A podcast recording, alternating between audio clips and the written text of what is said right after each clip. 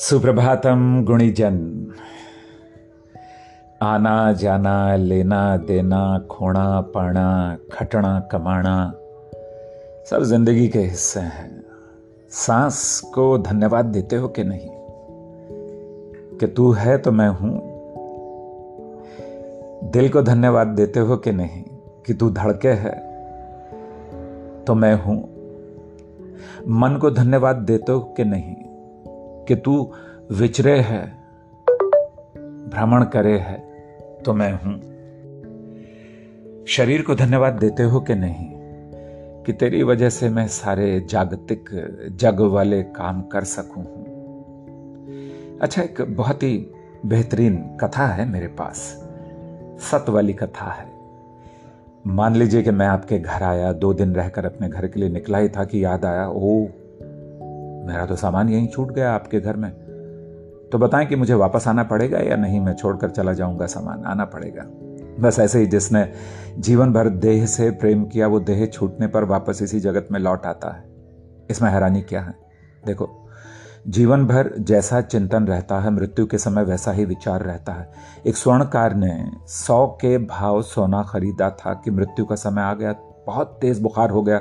Doctor साहब आए तो बुखार नापा, बोले कि 105 डिग्री है, बचने का कोई चांस नहीं है। सुनार, बेहोशी में ही बड़बड़ाया बेच दे बेच दे। तो मेरे प्यारे वेद कबीरा पॉडकास्ट को सुनने वालों, इस देह रूपी बादल की ओट में ही तुमने अपने आत्मा रूपी सूर्य को छुपा रखा है। यह देह तो नितांत सुख रहित है। इसमें सुख खोजना सबसे बड़ी मूर्खता है। इस क्षण भर में नष्ट होने वाली देह पर श्रद्धा मत करो। इसका लालच मत करो। इसके मोह में मत फंसो। ना तो इसे सुख रूप समझकर विषयों में फंसो, ना इसे नित्य समझकर भजन में देरी करो। इस शरीर का बीज जठराग्नि से नीचे स्थापित है। बीज ही अपवित्र है, शरीर पवित्र क्या होगा? पसीना हो या पीक, ठोस हो या तरल या गैस, शरीर के प्रत्येक छिद्र से रोम रोम से जो भी निकलता है, दुर्गंध युक्त ही निकलता है। सुबह हम कितने ही स्वच्छ सफ़ेद कपड़े पहने, शाम तक मैले हो ही जाते हैं। देह तो ऐसी है कि सोना चांदी तक को काला कर दे। हाँ? ये जीवन भर तो सड़ता ही है शमशान में जलते हुए भी दुर्गंध ही देता है।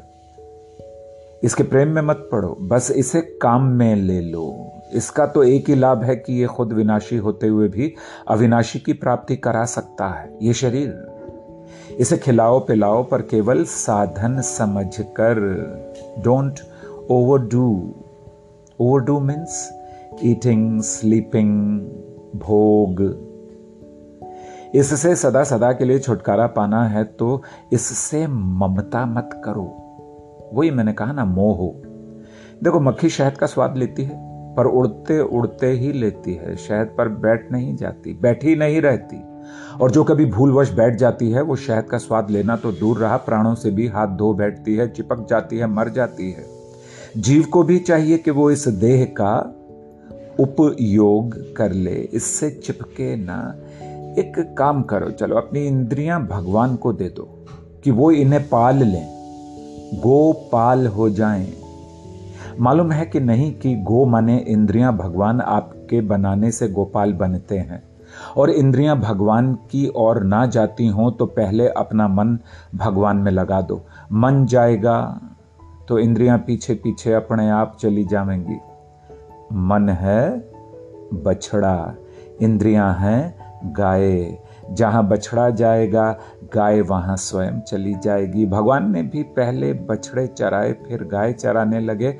मन सहित इंद्रियाँ जब भगवान में लग जाएँगी, तब आपका प्रेम भी भगवान से लग जाएगा। देह से प्रेम ना रहेगा। उपदेश पाणी जैसा है भैया। हर किसी में नहीं टिकता। तो कहाँ टिकता है? जैसे पानी ऐसे बर्तन में टिकता है जो नीचा हो। खाली हो और सीधा हो। ऐसे ही उपदेश भी ऐसे पात्र में टिकता है जो नीचा हो। माने निराभिमानी हो, नीमा होवे। खाली हो माने निर्मल हो और सीधा हो माने श्रद्धावान हो। उसे शक ना हो ईश्वर की। सृष्टि पर। उसे शक ना हो ईश्वर के होने पर। उसे शक ना हो कि मैं नहीं कर सकता, मैं नहीं पा सकता ईश्वर को। वो तो दिखता ही ना है। The one which is unseen how are we going to get that energy हाँ वरना तो भैया पन घट पर जाकर भी गागर रीति लौट रही है। ऐसा हो जाएगा शरीर। तो अपने शरीर का ध्यान रख, मोह ना रख। उससे काम ले, उसका आदि मत बन। विनम्रता, स्नेह, संयम, अनुशासन, बुद्धि, विद्या, ज्ञान, मर्म, व्यायाम, भोजन, सब निर्धारित समय से नियम अनुसार करता जा। भगवान कोई तुझसे बाहर न थोड़ी है, कहते हैं कि नहीं जी, आत्मा भगवान का रूप है। तो भगवान तो तेरे अंदर है, कहीं जाने भटकने की ज़रूरत को नहीं। हाँ? आँख मूंद आँख मूंद ले, लंबी सांस ले।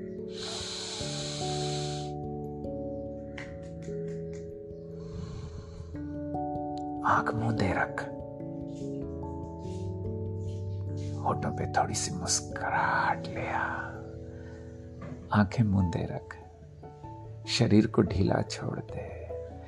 कानों से कुछ मत सुन जो दुनिया वाला है। मन को अब विचरण ते रोक ले। मस्तिष्क को सिर्फ़ रब में लगा दे।